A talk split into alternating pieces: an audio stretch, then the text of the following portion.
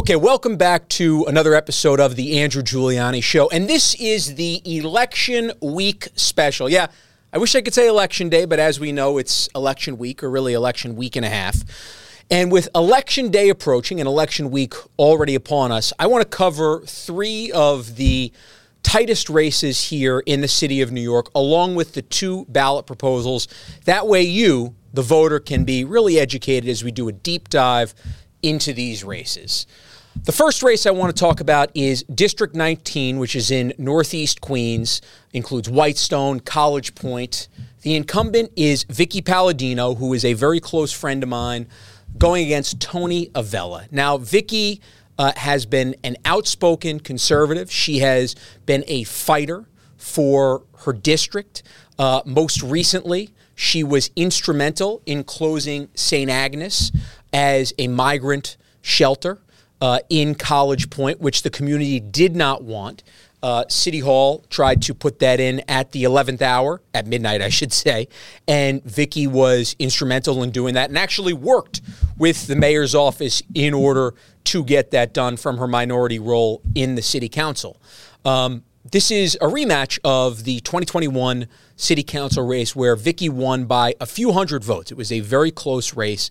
Uh, took a few days to actually call this, but Vickie ended up knocking out Tony Avella, who had served for 16 years between the state senate and the City Council of New York. Now, a couple of important issues going into this that I really want to cover. And I think it's important that we really kind of talk about the issues of the day going into these to see how voters will actually focus in. So last week, uh, Tony Avella had a supporter of his host a fundraiser for him no surprise, right? That's what happens. That's what happened to me as a candidate, right? Different supporters would host, especially as you got closer to election day. That way you'd have the money to be able to spend it on advertising, like on WABC radio, on television, or wherever.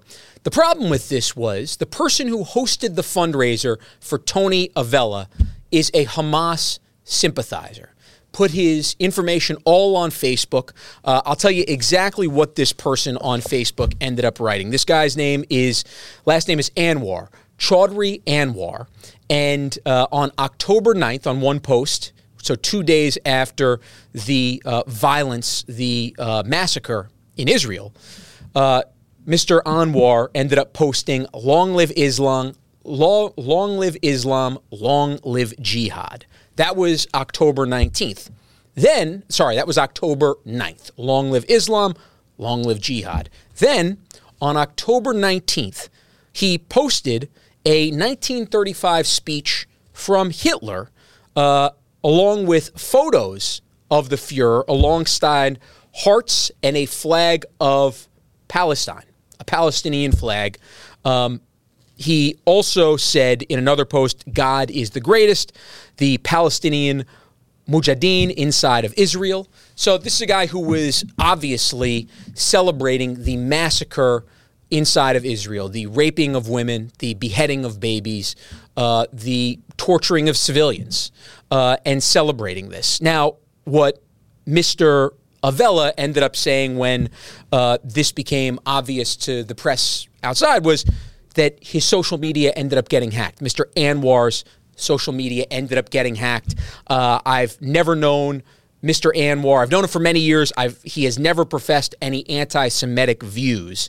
Uh, and Anwar insists that his Facebook page was hacked and he did not make any of these terrible posts. Now, look, that would be tough for me to buy in any scenario.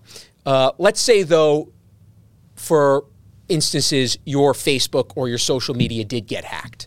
Uh, you might have something that would post over the course of minutes or even hours. Uh, maybe, maybe if you weren't paying attention more than a day.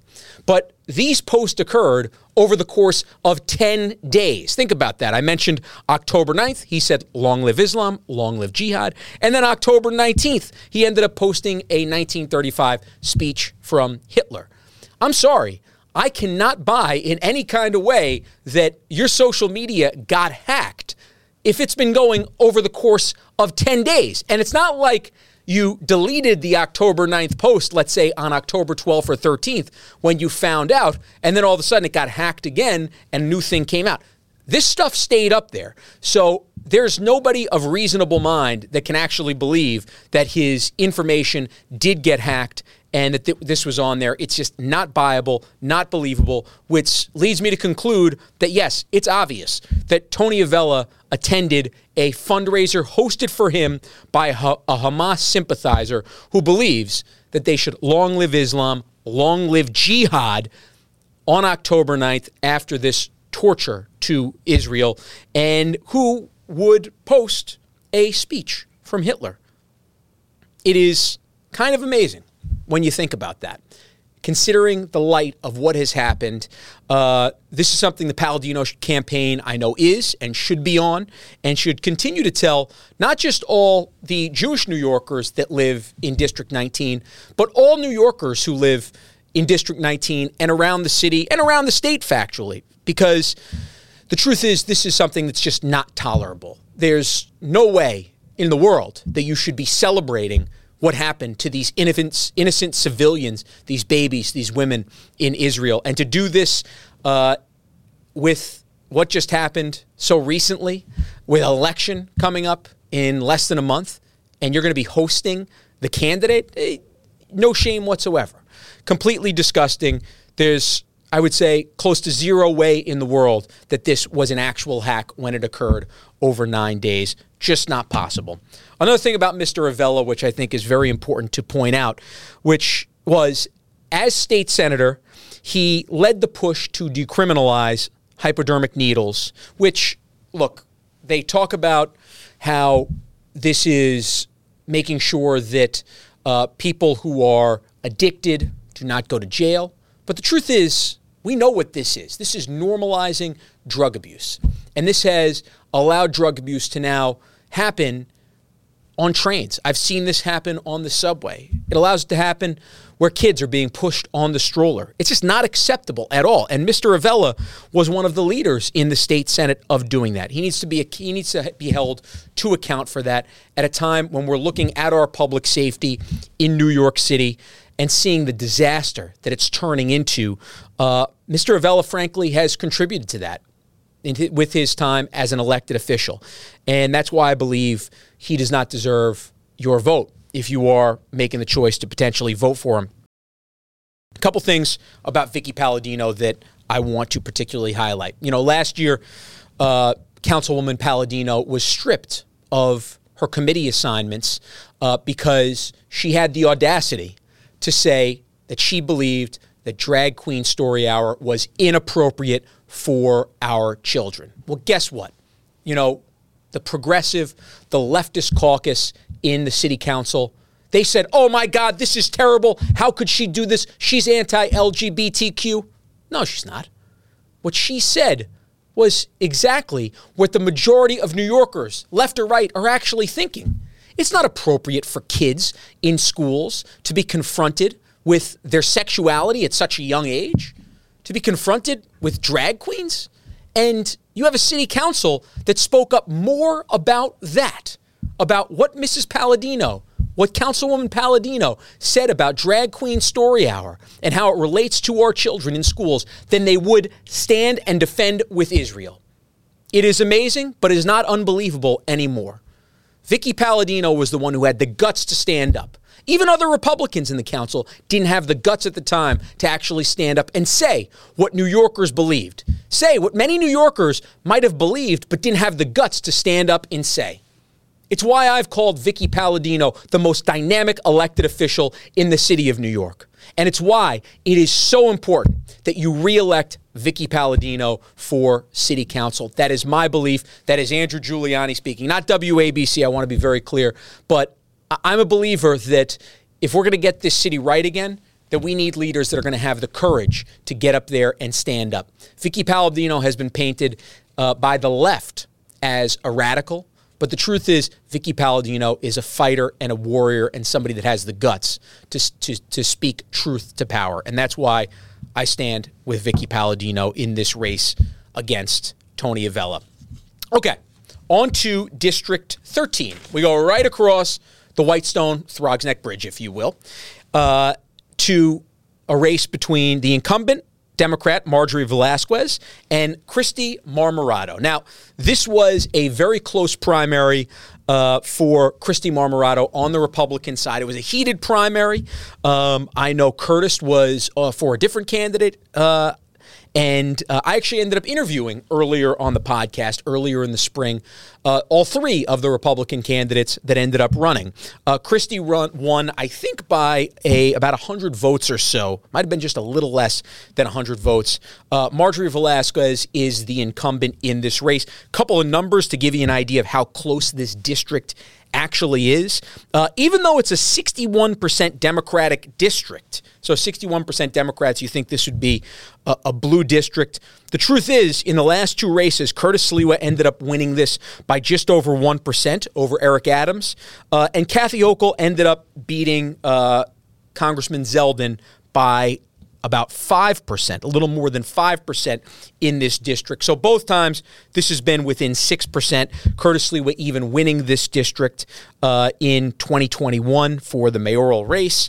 Um, I think one of the big issues here, a little background about the two of them, Marjorie Velázquez, uh, like I said, is the incumbent, Kristy Marmorato. She is an x ray technician, somebody who has ties to the Republican Party in the Bronx, somebody who has uh, had success in private business, and I think in many times uh, some of the best.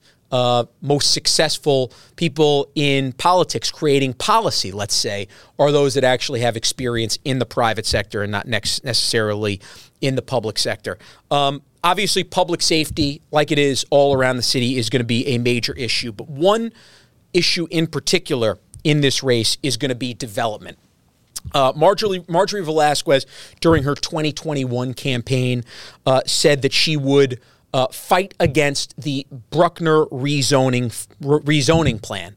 And that was one of the reasons why she got elected in a race where I think she only got elected by about 10, 12 points. It was relatively close. Um, even uh, and I think there wasn't even that many resources poured behind the Republican candidate there. I remember going up and seeing him uh, maybe during a Columbus Day parade up there, and uh, I think the party didn't really pour any money or any support behind him. I think the the campaign was kind of.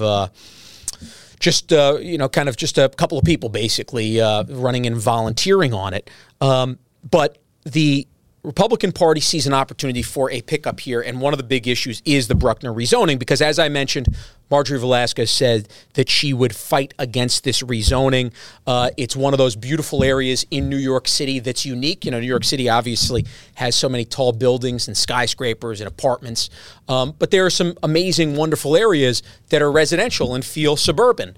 Uh, the Southeast Bronx is one of those areas. If you think of Throgs Neck in that area, it, it really is wonderful, and it's a place that. Uh, so many of the residents want to keep residential and they do not want to uh, add these uh, bigger buildings and skyscrapers uh, there as well. So uh, basically, what Velázquez ended up doing, even though she campaigned saying she would end up fighting against this Bruckner rezoning, as she was elected, she ended up flip, flipping and selling out uh, and supporting the Bruckner rezoning plan. Uh, it turned off many of the people, Republican, Democrat, who had supported Marjorie Velázquez. And this is why I think this is going to be one of the closest races coming down to election day. Um, I think this race is going to be a 3% race either way. Uh, if Kristy Marmorato ends up winning, then she wins by three points or less. If Velázquez wins, I think it's the same thing. She wins by three points or less. So every single vote in that race ends up counting.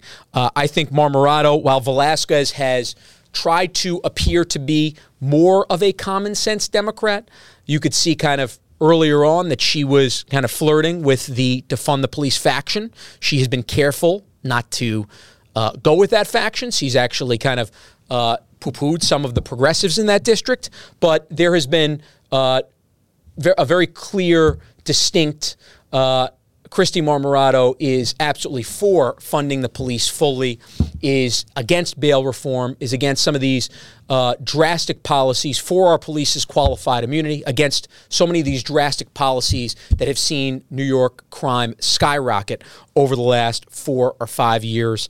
Um, I think Kristy Marmorato would make uh, a very good city council member and uh, another I think another person who has not spent a career in government, uh, in politics, is probably a good thing. And uh, you know what?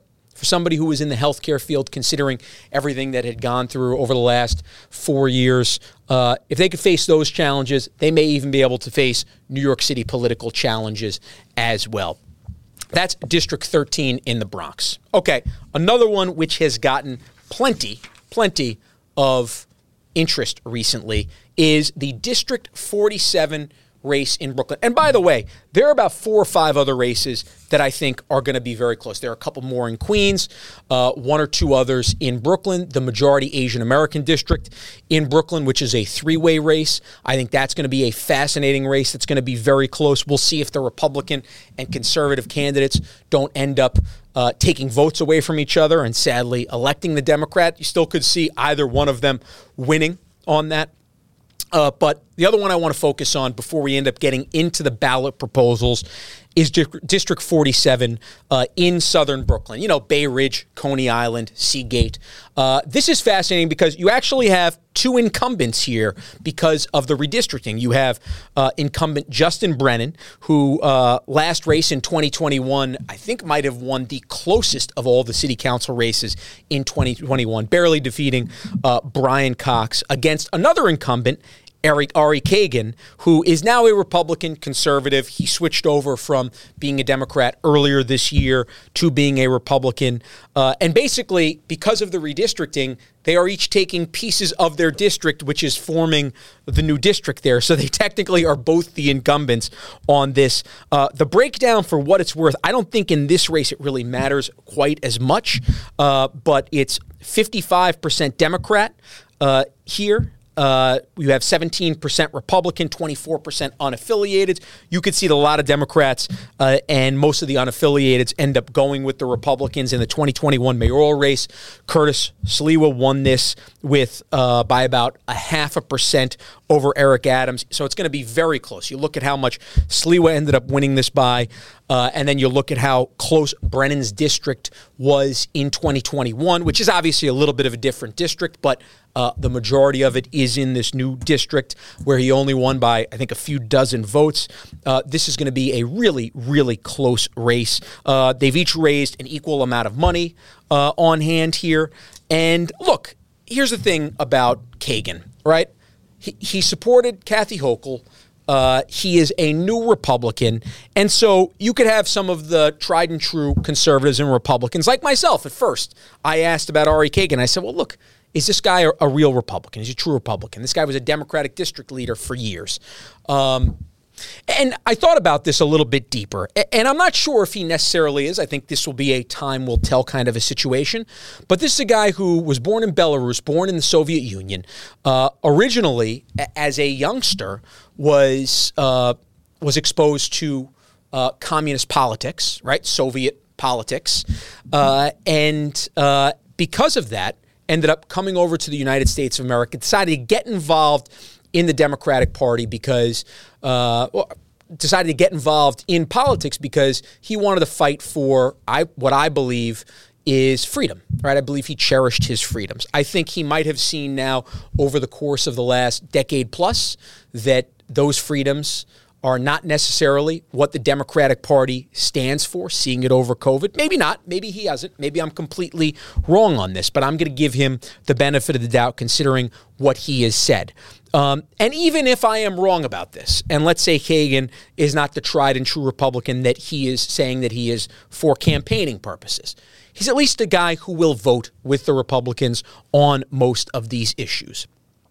What we know is, and maybe this is one of these races where you look and you say it's kind of a process of elimination race. Look, you're not always going to get the candidate that you're in love with in this, right? For me, the candidate I love, I love Vickie Paladino. That's easy, right? Vickie's a very easy one for me to look at and say, you know what? She's going to go out there and fight for my daughter. She's going to fight for your kids. She's going to fight for our public safety. That's easy. This one, it takes a little bit more time to dig into this, but I think when you dig into this, you just have to go to what Brennan ended up saying about defunding the police in 2021. when this was hot, when this was popular, before any of the races that really cost some of the Democrats in New York, and they started looking and saying maybe defund the police is not necessarily the right idea. So in 2021, when uh, def- when the defunding of the police, when the budget cuts of the police ended up passing, uh, Mr. Brennan, who, by the way, if those who remember, he was kind of the heir apparent to be the city council speaker.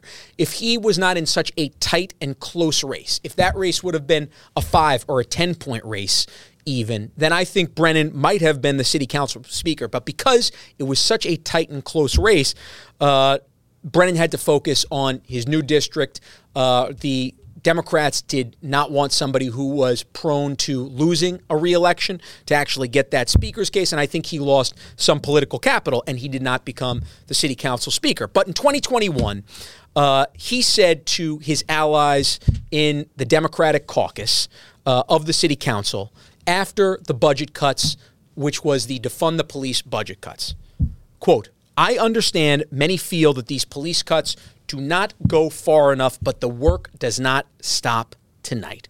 So this is not a guy who was voicing the, hey, we cut the police's budget here. We've already seen crime starting to tick up. This could be a problem. We might not want we might want to stop and think about this. No. Brennan's instinct was immediately to go and say, "You know what? This is just the first step at cutting the police budget. That's where Brennan stands on this. That's where his instinct is on this. And that's why I think he's a real problem. And like I said, Kagan's a new Republican. I can't tell you that he's going to, he shares those same conservative values that I do.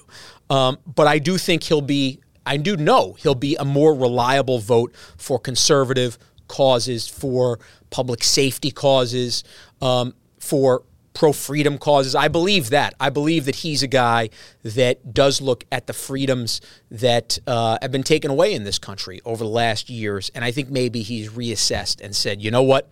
Uh, I am pro freedom. Uh, so that's why I think Kagan is a better choice than Justin Brennan. And like I said, a district that is going to be very, very close. In 2021, this is extremely co- close. Curtis pulled this district out by less than half a point. When Brennan won it, he won it by less than half a point. It is a really, really tight race. Okay, so now I want to get to when you turn over that ballot, if you haven't voted already, you're going to get two budget proposals, and they are to remove constitutional debt limits. Let's take a couple of minutes to go through them. Now, this is where the real wonk stuff goes in. Not to say that I'm a policy wonk, but uh, you know, I think it's very important that we are educated at, as a uh, citizenry. And uh, let's take a couple of minutes to actually go through what these two ballot proposals end up saying. There are two amendments to the state constitution, which will, the first one, remove. It's called the removal of small city school districts from special constitutional debt limitation. Let me just read a little brief synopsis of what this would do. This constitutional amendment removes the special debt limit for small city school districts. Debt limits would be established in state law for all school districts. A small city school district is one that includes at least part of a small city. A small city is a city with, with less than 125,000 people. The state constitution limits how much debt a small city school district can incur. Their debt cannot be more than 5% of the value of taxable real estate in the district. That's important. There are exceptions for certain expenses. Other school districts are not subject to a constitutional debt restriction, but have a certain debt limit provided by state law. That's probably a good thing that a debt limit is provided by state law. State law says their debts cannot be greater than 10% of the value of taxable real property. If this constitutional amendment passes, small city school districts would, would be eligible to have uh, debt limits basically thrown out here. This says the same debt limits as other school districts enacted via via legislative action. To me, this is, uh, in my opinion, a no. Look, I know this is saying that, hey, look, we can. Um, we can basically make this consistent. So you can make an argument for the consistency on this, right? Having the same debt limit as other school districts enacted via legislative action. But remember, when you're talking about smaller city, school districts, um, there are less expenses that a smaller city needs to occur rather than, let's say, the city of New York or even New York's big second biggest city, Rochester, uh, Buffalo, Rochester, um, Syracuse. Um, to me, I think uh, it's important to make sure that you keep these debt limits on, and that if they are to actually um, remove or I should say increase the debt limitations, that it actually ends up going through a process here on a line by line basis. Is just another way to add more debt to the counties, more debt to the state, more debt to the cities. Uh, so for me, uh, I'm a I'm a no on this.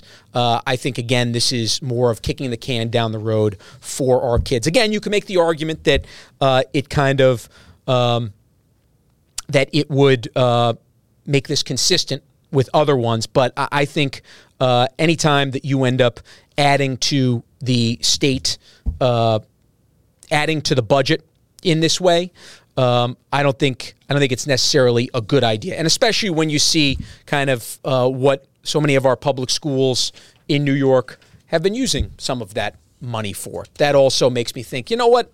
I think we should be cutting. I don't think we should necessarily be uh, increasing the debt limit on this. Okay, second one is also a uh, debt exclusion basically uh, proposal. So this is proposal number two. When you turn over the ballot, you'll see extending sewage project debt exclusion from the debt limit. Uh, basically, uh, to go through this, the Constitution limits the debt counties, city, towns, and villages can incur. That's a good thing. There's a reason why they limit the debt that our counties, our cities, and our towns and villages can take on, right? Just like any business, you wouldn't just say, let's take on debt, uh, you know, an, an, inordinate amount of debt, an uh, infinite amount of debt. This debt limit does not include debt for sewage treatment and disposal construction project. The sewer debt exception expires on January 1st, 2024. This amendment extends the sewer debt exception for 10 more years until January 1st, 2023.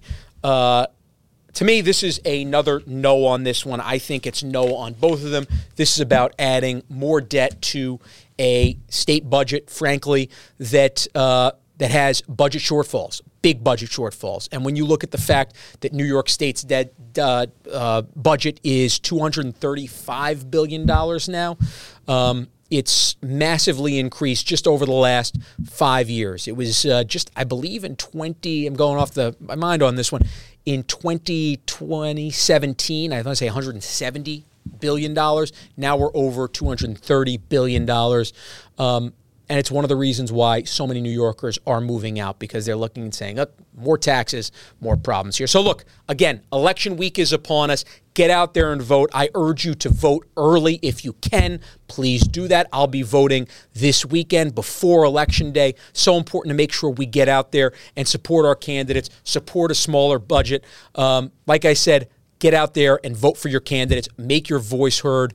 Uh, and uh, have to believe that we are one year away from the presidential election of 2024. We will have a lot to talk about over the next year about that. But in the meantime, get out there and vote for your city council candidates.